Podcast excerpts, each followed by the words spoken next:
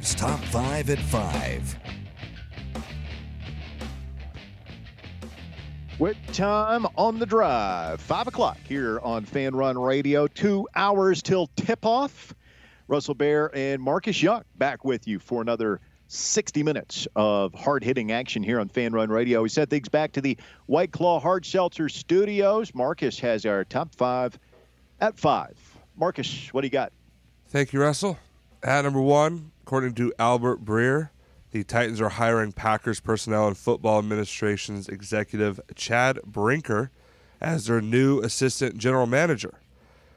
Brinker apparently, uh, according to Breer, has an incredible diverse skill set and has been uh, on a future GM list for the last two years. An incredible, diverse skill set. Sounds like you're describing Liam Neeson from that movie Taken. I'll take that. Bear, I gotta. I, I, but you know what this, this means? This is number one. This is the number one. It's An a big- assistant it's a GM. ve- We're playing Vanderbilt tonight. We've got. I always do the. stuff Ga- happening, hold on, hold on. I always Please, do that. hey, hey, hey, hey. Quit interrupting Russell. Russell, go ahead. No, I'm I'm I'm asking. Like, uh, it, I don't feel like it's a slow news day. I feel like this is. First of all, I don't even know if this is top five worthy to begin with. If it is, it's like number four at best. This this was your your lead. Can I can I explain now? No, I mean you take it personal for us sitting here. If I ask you anything about the top four and top five to try and head No, off these problems for you, No, I don't take it personal. What I do is I take personal that I get told that I have to be quick when we have these situations happen. That's what I take well, I personal. mean, it's it's it's it's a train wreck, Marcus. Yeah. you let off with a with a dud. Go ahead, number two. No explanation for that one. Okay, that's fine. Fine, we'll go to number two then. Number two, Tennessee men's basketball takes on Vanderbilt tonight at 7 p.m. They play at the SEC Network. Number six, ten, t- number six Tennessee men's basketball team is a 10 point favorite in this game. Ten points, fav- ten point favorites at Memorial tonight, hoping for a solid effort from our volunteers. I think this is a big one tonight. I really do. I, I think that it's important for Tennessee to have some offensive competency tonight. Show us something, basketball balls. If you do that against a team that ranks very low in defensive efficiency metrics, then I think a lot of us will breathe a little bit of a sigh of relief. If they continue to struggle offensively against a really bad defensive Vanderbilt team, I don't know that I'm pressing the panic button, but I might break the glass around the panic button so that I can be prepared to press it in case we really need to.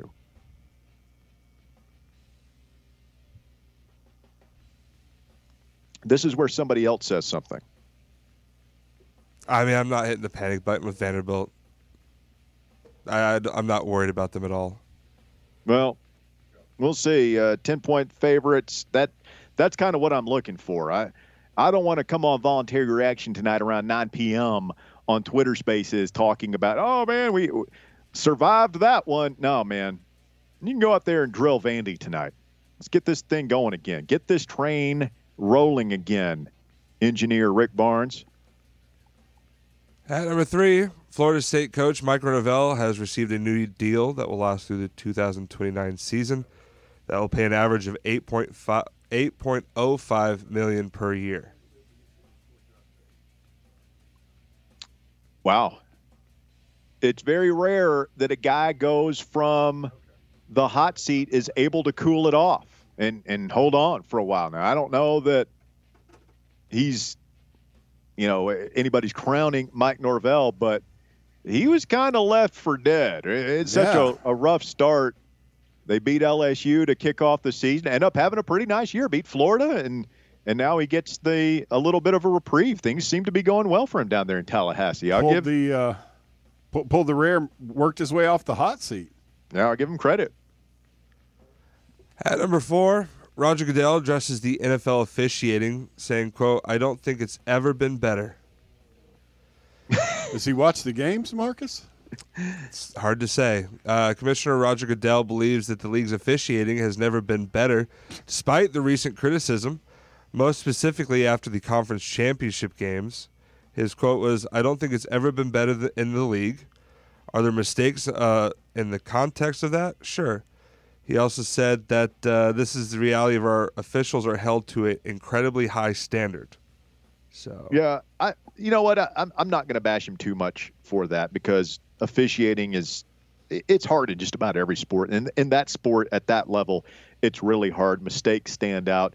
The only issue, and I, I, you know, this is not really the officials' fault because they have these points of emphasis, and everybody talks concussions, concussions, concussions. We got to protect the players, specifically the quarterbacks, who are, you know, the most defenseless players. They're they're back there with their eyes looking down the field, and they don't see these things coming, and so the the the problem this year was the the flags there were there were you know it was only a handful of plays out of thousands of plays of football this year but there were three or four of those got where it was just a sack. It was just a sack. The quarterback is tackled in the pocket. He wasn't hurt. It wasn't necessarily a dirty hit and they threw a flag for roughing the passer. And i think that's just a byproduct of these officials being like wanting to err on the side of caution and they end up making these ridiculous calls a handful of times. Maybe oh, only two really stand out really in, in my mind. I'm sure there were some other ones, but um, for the most part, really hard job. I think uh, those guys are, you know, as Commissioner Goodell said, it's it's not like there's some golden age of officiating that we can point to that was better. Like they're they're doing okay. And finally, number five, AMC theaters are planning to change their movie ticket pricing based on their seat locations. Yeah, this is. Uh, I mean, is that it, Marcus? That's the gist of it, right? The you know well, better. so yeah, based on what I've seen uh, from the article, is that you're going to have three different uh, levels. You're going to have the preferred seating, which is the middle row seats, the premium price. You have the value seating of front row and selected uh, side seats. So it, it just it feels very much. I think Elijah Wood tweeted something about it specifically, saying it feels like you are trying to give people who have more money and are able to buy those Yeah. premium tickets like hey you deserve this more than the average moviegoer So something, and I, this is weird, man, because I love movies. I watch a lot of movies. Used to, not as many as I used to, but um, I haven't been to a movie theater since before COVID. I haven't either. see that's the thing that frustrates me about this and kind of why i wanted to use this as my five because it is a big deal that a theater's doing this we just spent not that long ago at 2020 fighting like i say we the people who care about theaters fighting to keep them because of what was happening with COVID. I think either AMC or Regal actually received like were potentially going bankrupt because of 2020, and now they're just saying, "Hey, I know we're all back, we're all good to go, but hey, we're going to make it harder for you guys to come out here again." Yeah, and you know, I I love the theater experience, and I, I can't believe that it's been like whatever two or- over two years since I've I've been to one. But first of all, like they've just about priced me out, man, because I don't go to movies by myself. I'm I'm always taking at least one person, if not more, and and you got to get the popcorn, man, because it tastes so good, smells so good. I'm not gonna sit there and smell that delicious, salty, buttery popcorn and not have some of my own.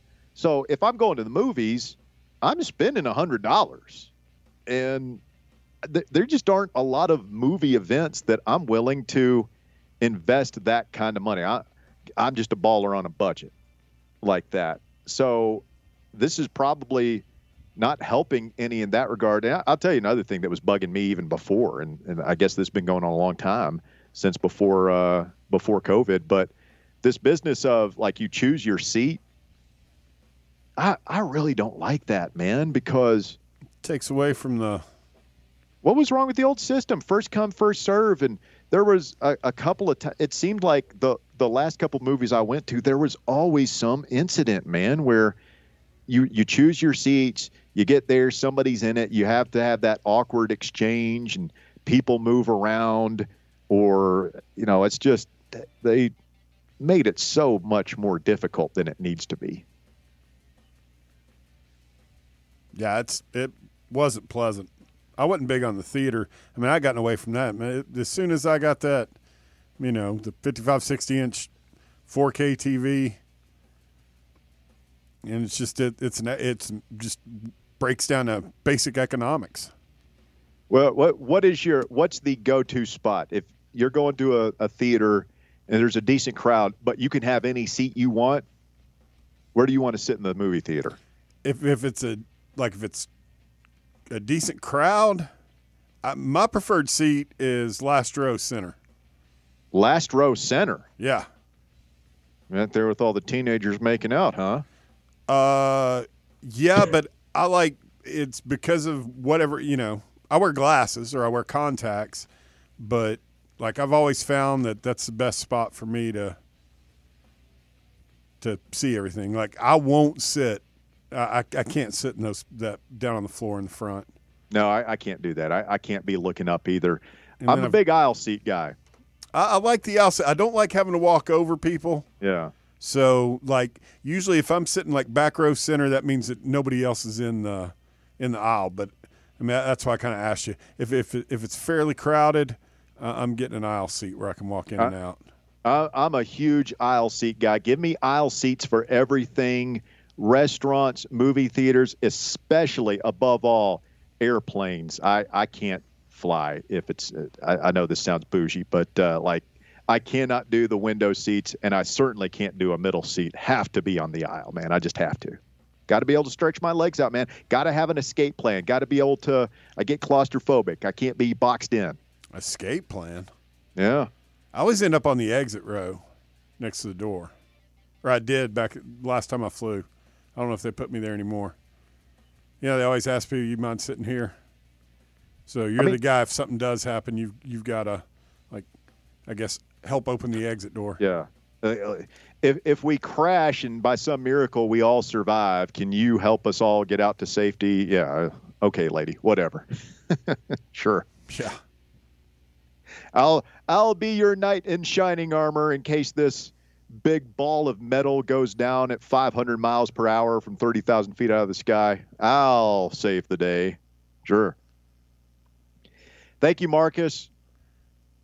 Stellar work on the top five at five this afternoon, even if I think your number one selection was a little bit uh, misplaced, but we'll let talking that about slide. airplanes by like the last three minutes of it.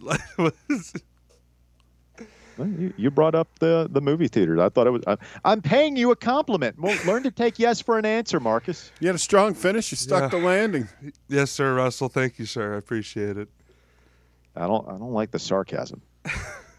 Turn down the bass. 865 546 8200. Your number to get on the Big Orange Phillies phone lines.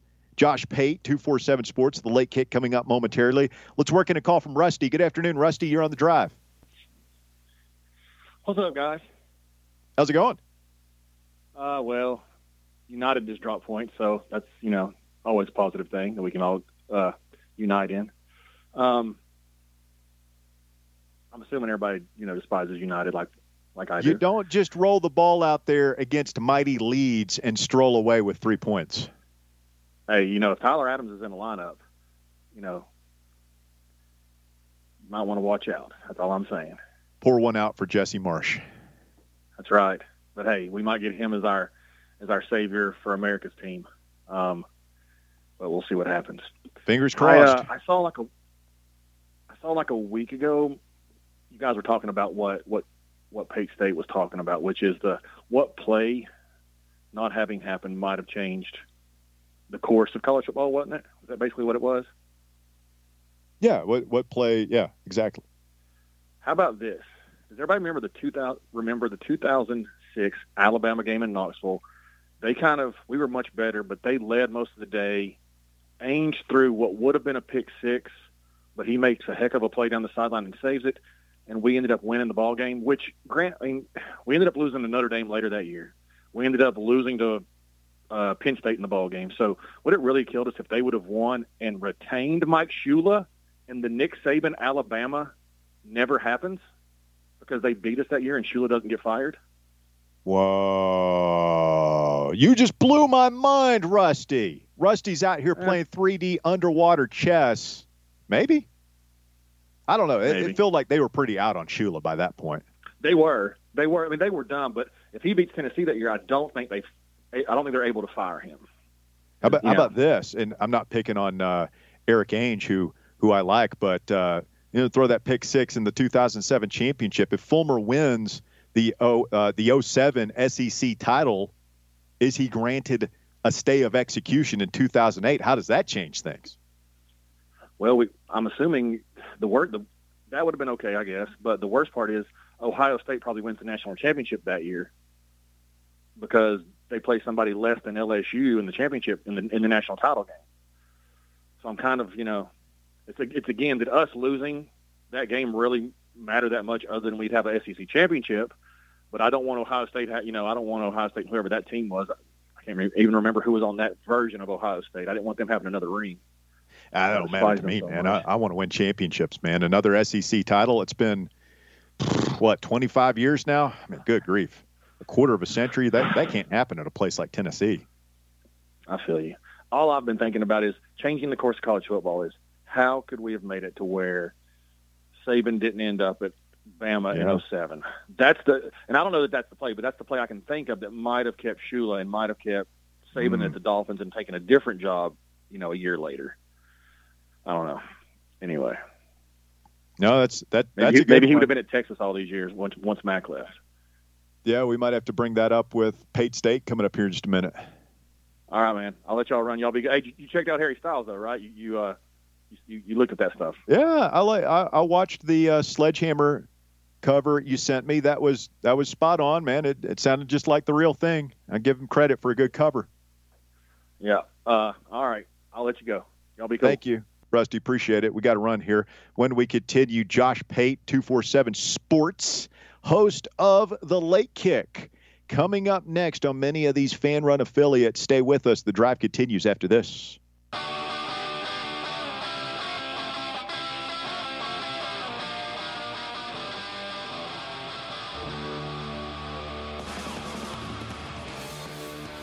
Fanrun Radio, the drive continues. Russell Bear Marcus cruising with you on a Wednesday afternoon edition of the show. And time to head back now to the Big Orange Phillies phone lines where Josh Pate is standing by, host of The Late Kick YouTube channel and podcast, 247 Sports. Good afternoon, Josh. How are you, sir?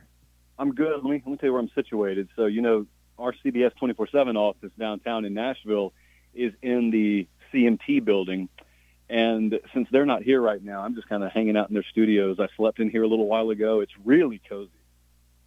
What, what are you, one of these uh, workaholic college football coaches? You're sleeping in the office now, Pate? Hey, I talked to one the other day that had just taken a job, and and I asked, "Hey, where'd you move? Where are you living?" He said, "On an inflatable." On the ground. I haven't moved my family here yet, so I'm just living in my office. So yeah, that's a real thing. it's a key part of any savvy coach whenever he's taking on a new job, especially a younger assistant coach, you know, trying to claw his way up the ladder. You got to drop that out, plant that story somewhere in the media. Oh, the guy, he, he doesn't even have a place yet. He's sleeping in the office. That always goes over well with the fans. Oh yeah, it's well. 'cause, I mean, what more could you ask for? That's what he owes us, after all. How dare he have a life outside of that office? exactly. Josh Pate with us, a man who recognizes no college football off season. Josh, I saw you had a great show topic earlier this week. I'm I'm curious what some of the results were. You if you could change one play in college football the last 20 years or so that would change the landscape of the sport. Um, I'm sure you had a plethora of great suggestions and write-ins. What were some of your favorites?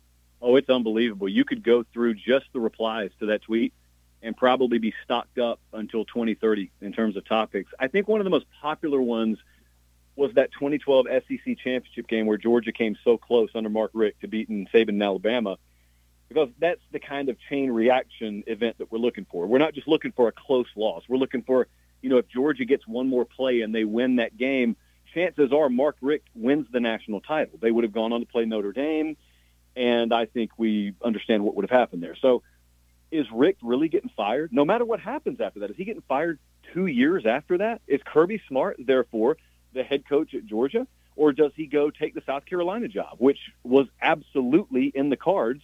That's why Georgia moved on Mark Richt. That's why they ended up firing him as soon as they did. So, that's one of them, and the other one as you could imagine, USC is involved in like all of them in the early 2000s. Bama's involved in pretty much all of them in the mid 2000s on. That 2011 Friday night game where Iowa State upset Oklahoma State and derailed their trip to the national championship game, I don't know what would have happened there. Because the way LSU played Alabama in that 2011 title game, they were a ghost team. They just no-showed. They barely crossed the 50-yard line. And I don't know if they would have beaten Oklahoma State or not, but at the very least, that changes a ton. That I don't know what it does to Bama. Bama's probably right back there the next year, but I mean, what would that have meant to Les Miles? Potentially, what would it have meant to Mike Gundy?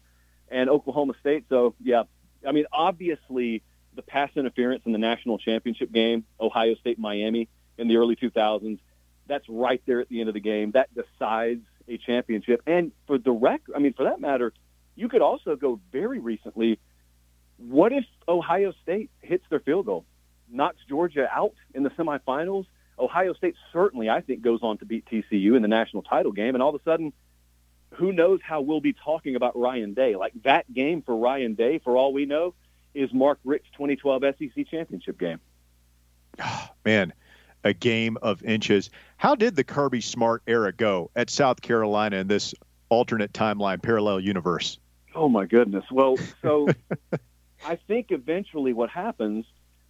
It, I mean, certainly, I think he would have ended up winning there. Uh, I think that he would have he would have grabbed them by the shirt collar the same way he did Georgia, really. And he would have told them in no uncertain terms, here's what I need to compete. Uh, he wouldn't have quite gotten at South Carolina what he's gotten at Georgia, but certainly he would have put forth a winning formula. Um, I think in time, South Carolina would have ended up playing above their skis a little bit. I don't know what would have happened to Georgia. I don't know how much longer Richt would have been there. But also, you got to ask yourself, what would have happened in recruiting? Because remember, when Mark Richt was there, and still to a certain degree, but especially when Richt was there, one of the things that aggravated those people to no end was all the talent that left the state.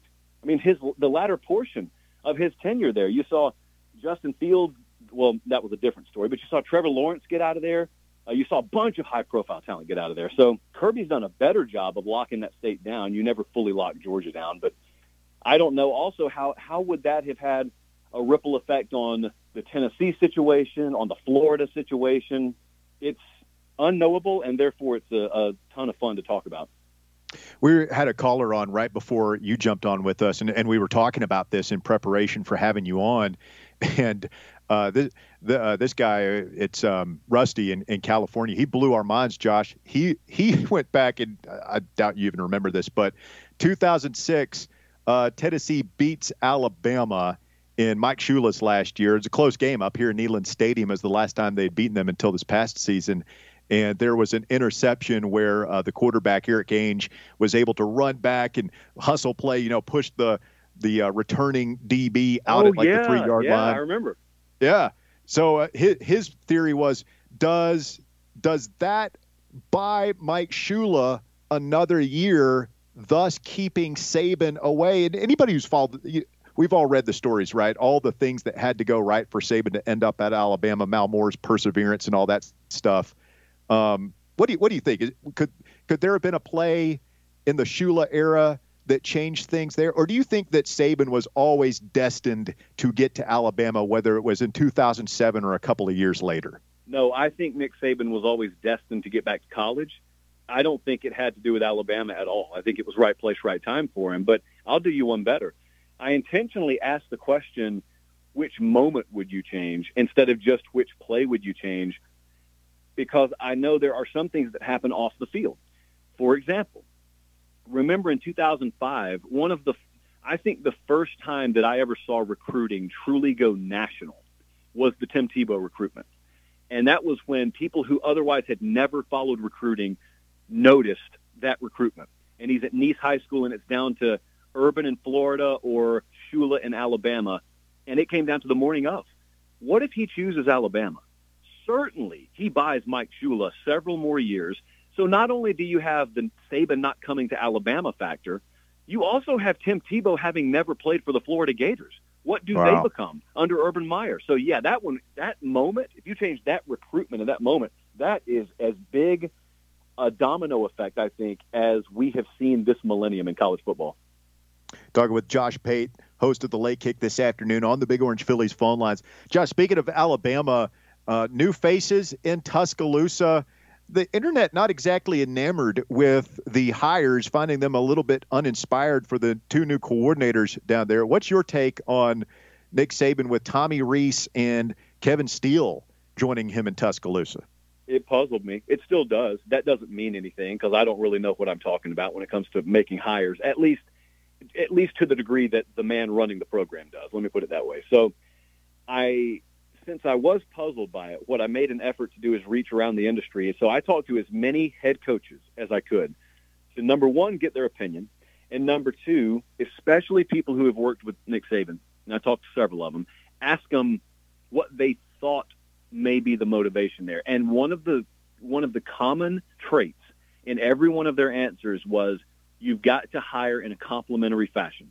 And that's something that always gets overlooked, whether you're in media or you're a fan or whatnot, because you're just judging a resume, basically. Is this resume good enough? But over and over again, what people who have worked for Nick Saban said he's the best in the business at doing is looking at his organization from 50,000 feet, knowing the personalities and characteristics and critical factors he already has, and then making a hire that complements those instead of just hiring a bunch of the same guy. And I think that 2018 season, when they got blown out by Clemson in the title game, but they had all kind of internal issues. I think, according to a lot of people, that that sort of changed the way he went about things. Instead of just loading up a staff with the best of the best, no matter what, mm. he tries to hire a little bit more complimentary. So, basically, if the Kevin Steele hire doesn't make sense from just purely a resume standpoint, over and over again, as it was explained to me, that's probably a big factor. And also, he knows the system. And let's be real, Pete Golding was very young when he came there. And there was just an understanding from Saban, I've got an NFL offensive coordinator that I don't have to teach anything to because I'm going to have to dedicate a lot of time to walking my new defensive coordinator through things from an organizational and, and procedural standpoint. Well, now it's inverted. Now he goes and gets a very young offensive coordinator who he may have to do that with. And therefore, I think he saw it as a necessity to get a defensive coordinator that was going to be very much a hands-off situation, plug and play. Kevin Steele knows that place inside and out. I, I don't think there's anyone that thinks Kevin Steele is going to be the defensive coordinator there in 2027. No one thinks that. I think, uh, but at the same time, it doesn't necessarily have to be a stopgap, and it doesn't have to necessarily be laid out as, hey, I'm giving you this job for 24 months. Do what you can with it. I just, I think it's what he thought he needed at the time. Josh, Florida State extends Mike Norvell today. It's uh, pretty interesting. A guy who was very much so on the hot seat a couple of years ago. You don't often, once you get on that hot seat, it is hard to get off. And I don't know if he's completely off, but uh, he's mostly off for sure. That's why he gets the extension today. Josh, be curious uh, your thoughts. Who has the brightest future in the Sunshine State?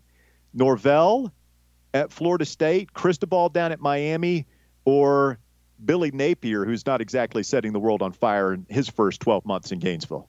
I think you just teed it up. The guy you first mentioned, Mike Norvell, is the answer to this. And I don't know anyone that I would respect the opinion of that puts that guy on the hot seat right now. Now, I know that conversation was happening going into this past year which I still thought was a little bit uh, ahead of pace, if you if you will. Uh, but I think what was always important, anytime I asked people around Florida State about the whole hot seat thing, they always laughed at it and they shrugged it off and they made it abundantly clear the decision makers here don't feel that way. The decision makers here know what he inherited. He was promised three years minimum before we even really start grading him on any kind of harsh curve. And lo and behold, that third year, it all of a sudden pops. Now that's happening somewhere else too. So don't let me get off track. My answer is Mike Norvell. But if you look out at Texas, same thing with Sark. First two years, uh, they missed a bowl game, and then this past year, I think they had seven wins or eight wins. I think it was seven. So it was a little bit of improvement. It's still not nearly where the natives want it to be, but let's see what year three holds because they have recruited well on the line of scrimmage, just like at Norvell's stop over there in Florida State. They've leveraged the portal really well. They're developing well. I think it also signifies something when big time potential NFL guys are sticking around for one more year. Jared Verse staying there, Jordan Travis staying there. So the ACC is wide open. Like it has been maddening for just agnostic fans who aren't a fan of any team in the ACC to watch how unscathed Clemson has been going through that conference in most years. It's not even good for Clemson, by the way.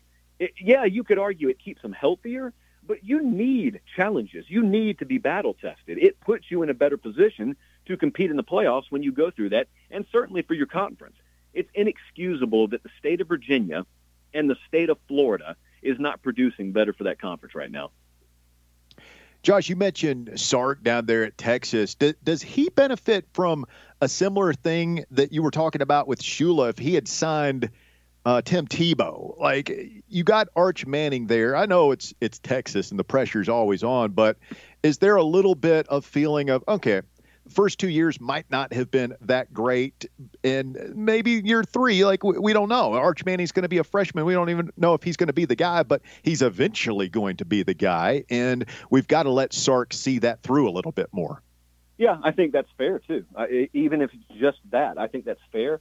And I also think that people get so caught up. I will guarantee you someone's driving around right now listening to us and saying this is apples to oranges because Texas has always recruited well. So Sark inherited a pretty loaded roster. Well, he didn't. It's just a, it's a fallacy.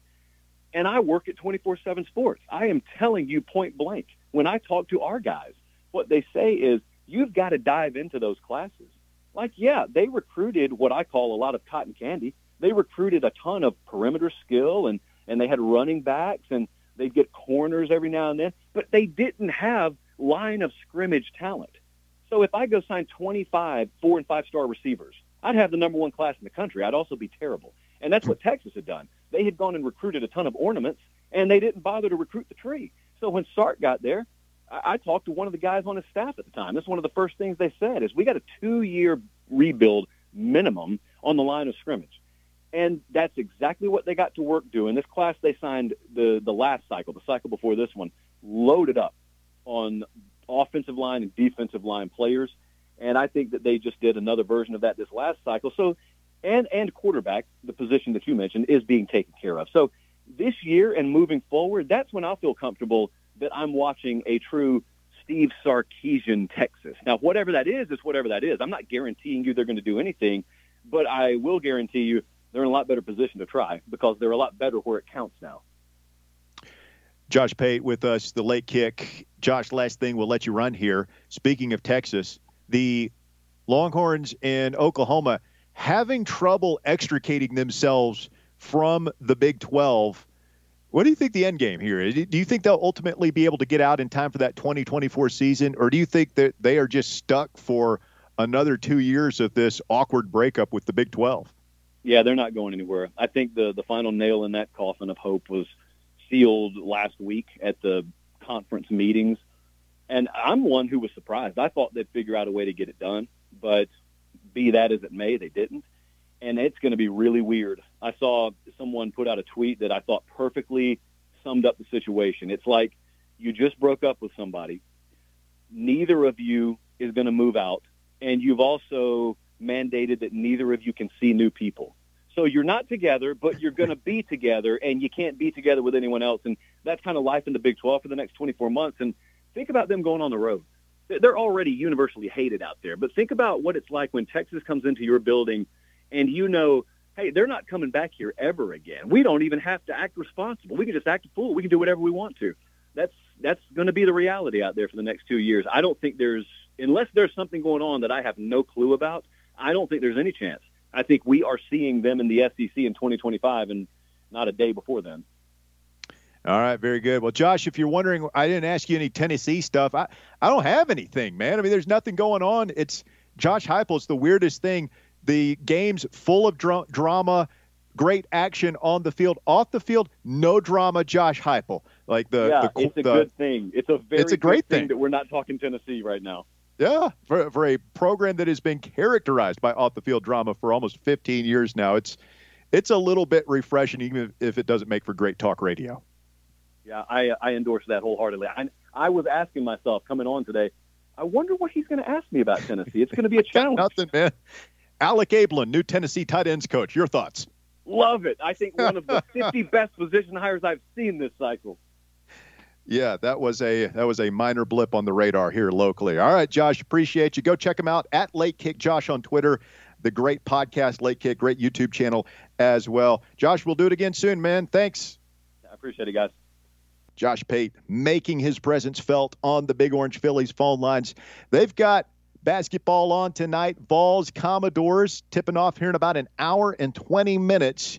You can watch it with a big old basket of wings, a couple of cold beverages at Big Orange Phillies, 6625 Maynardville Pike in Halls. Tell them the drive sent you. Check out their full menu. You can get it delivered via Grubhub online. BigOrangePhillies.com. Quick timeout. Back to wrap things up. Coming up next, right here on Fan Run Radio. The docket brought to you by Fox and Farmer, the Car Wreck Pro attorneys. And this one's a couple days old, but we, we didn't get to it. We need to because it's it's us taking joy in the off the field problems of our conference rivals. South Carolina freshman football player Montez Rhames II. I wonder if he's related to Ving. Is it spelled the same way? Yeah, can't. Not too many Rameses out there, are there? No. He's held at the Alvin Glenn Detention Center on charges of carrying weapons on school property and obstructing justice. That's never Rhames good. has been suspended by Coach Shane Beamer along with fellow freshman Anthony Rose and Cameron Upshaw. No reasons were given for the suspensions by the university, but online records show Rhames, an 18 year old defensive end from Sumter, South Carolina, was booked Thursday night in Columbia on two charges. So, off the field gun issues for Shane Beamer. I still stand by my uh, previous statements. I, I don't feel like uh, college kids really need guns. I think if you're if you need to carry a gun, you're in college. Something's going on. Well, I, I don't want to judge, but I'm going to assume he was not headed out on a hunting trip. Well, no. I would imagine it was a handgun. Yeah, no. Uh, I'm with you there. It'll be interesting to see uh, what happens there. Ugly situation for Beamer having to to have to deal with. Meanwhile, in New Zealand, police said today they found more than three tons of blank floating in a remote part of the Pacific Ocean. Three tons of blank blank. floating in a remote part of the Pacific Ocean. Talking like deep South Pacific, huh? Three tons. Bananas, Not bananas. Nope. pineapples. No, it is not fruit. Is it a food? That would be, uh, well, could be. Uh, that'd be a lot of bananas. Three tons. I mean, like, can you even picture in your mind what three tons of bananas would look like? Yeah, be a lot, but yeah, I can picture it. Since it's Like, how how many truck beds of bananas would be three tons? Like hundred trucks? Oh God, at no! least it, it'd have to be Three tons of bananas? Yeah, You get that one tractor trailer easy. I'm talking about like uh, pickup trucks. Oh no, I maybe You think you can get three tons of bananas in one standard 18 wheeler? in a forty-five foot trailer. Absolutely, it's just six thousand pounds. Figure it out. I mean, those, those cases run about fifty. I think they're they come in like fifty pound boxes. So then you're looking at what uh, two of those to make a hundred, and then I you wanna- I- need I wanna what? see how need you math twenty this of out. those. yeah. So you need 40 to make a thousand pounds, 80 to make one ton. How many tons? Three. Yeah, I think you could. In a 45 footer, sure. Yeah, I could be want close. six thousand. I want six thousand pounds of bananas. Yeah, you you just put them out back. Bring it bring them down here to the shop. Yeah, six thousand pounds of bananas. That's what I need. Yeah, three tons. Come on down. Uh, no, they found three tons of cocaine Whoa! floating in the South Pacific. The old Charlie Sheen special. Party, party. Yeah, it was apparently dropped off there by an international drug smuggling syndicate. No arrests made yet, according to police, but uh, they have evidently dealt what they term a significant financial blow to everyone from the South American producers of the drugs through to the distributors in what was the nation's largest ever drug seizure. Well, there's going to be some people hurting down there in Australia for their nose Tou- beers. tough it sounds times like. for New Zealand drug dealers.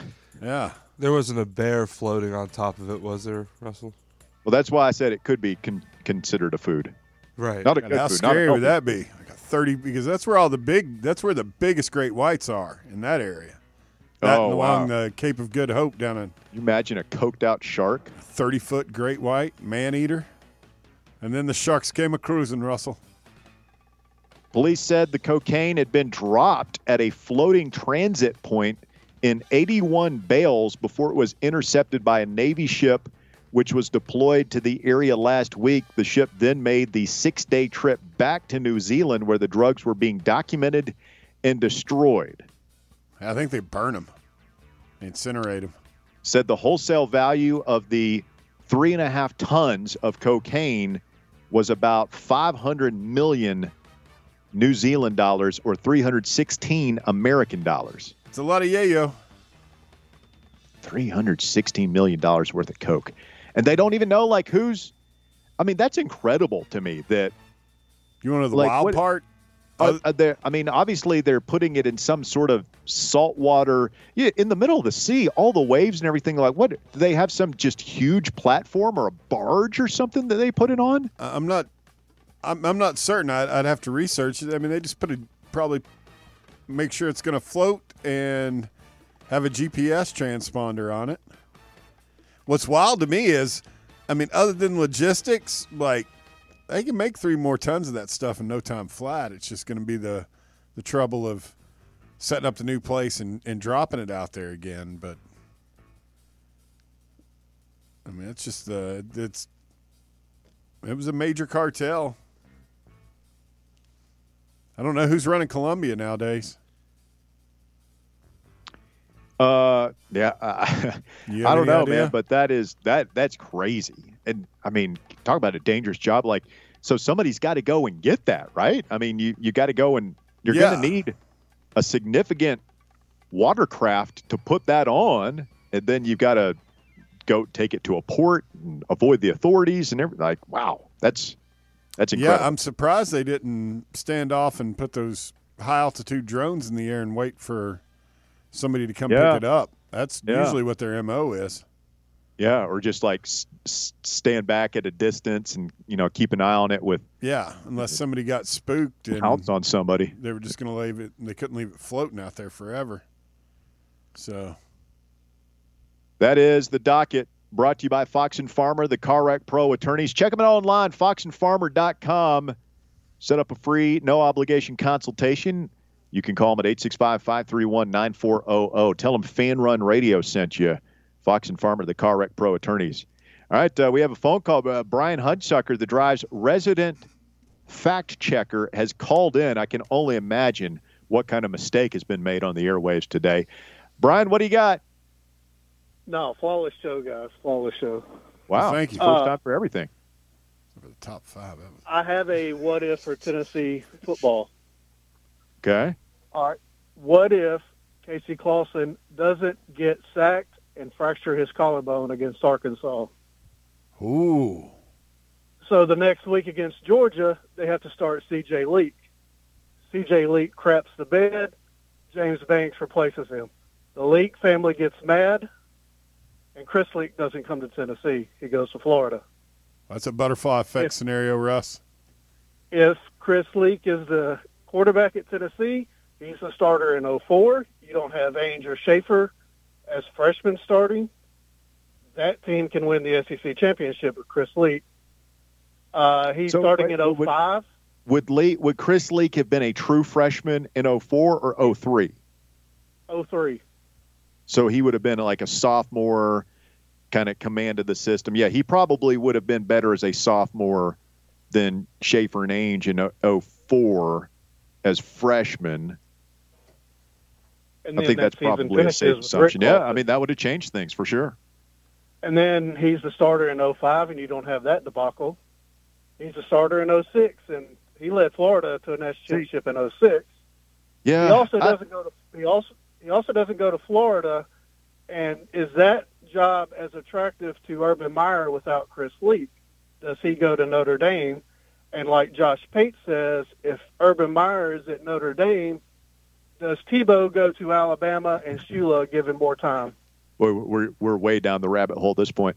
I, the only thing I, I would say is I don't know that Chris uh, Leak being at Tennessee in 05 assures us we don't have that disaster because, like, Clausen and Ainge, Rick Clausen and, and Ainge should have been so much better than they were. And I think that they're, you know, I know there were things going on behind the scenes and they didn't handle the quarterback competition as appropriately as they probably should have. But I, I just think that Randy Sanders was probably destined to, like, that wasn't going well. So I, I don't know. And I also think that Urban Meyer would have taken that Florida job no matter what and probably would have been pretty good no matter what.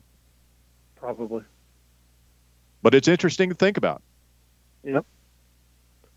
All right, guys. I appreciate it. Thanks, Brian. Appreciate you, my friend. The what ifs. Hmm. Learn anything interesting? I thought Josh Pate was fantastic today. Oh yeah, that was one of his. I mean, he's always great, but that was one of his more interesting ones.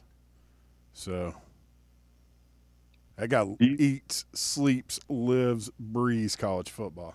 Do you agree that Norvell has a brighter future than Cristobal and Sunbelt Billy?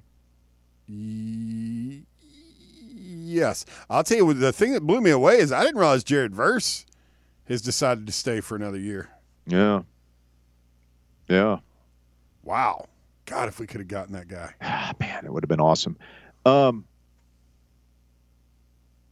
I, I think it's.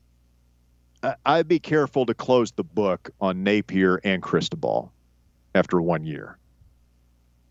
Granted, it, it doesn't look great for either one, but it looked, I would say, just as bad, if not worse, for Norvell after his first year in Tallahassee. Yeah, I think I like Napier's chances better than. The only problem with Napier, man, is it, it sounds like that NI, that whole deal with uh, Jaden Rashada. Or I would give Napier a, a pretty good puncher's chance. You were going to say he you like him better than Cristobal? yeah, Cristobal kind of is starting to like he's a hell of a recruiter. Got to get Um, his staff right. he- he's got to get his staff right, but he, he he doesn't. The results on the field weren't there. They weren't at, at Oregon. I mean, he won some big games, but he lost some head scratchers as well. Well, he did. Um, did they win the Pac-12 last year, or did Utah, Utah beat them? Right? I think Utah beat them. Yeah, because Utah was in the the uh, championship game for the second year in a row, if I'm not mistaken. Well, yeah, but uh, that Oregon was in it the year in 2021 under Cristobal. I just, I think he's got to get his staff right. If he doesn't get them turned around, if if Cristobal doesn't work out at the U, it's over. They need to just shutter their program. Guys, appreciate you all. Thank you so much. No overtime coming up next. They're lazy. Lazy, lazy, unacceptable. Not a fan run work ethic, in my humble opinion. Ladies and gentlemen, don't forget voluntary reaction as soon as the game's over on Twitter Spaces. We'll do it again tomorrow. The CGP is on this show. Fan Run Radio, 3 to 6 on the drive.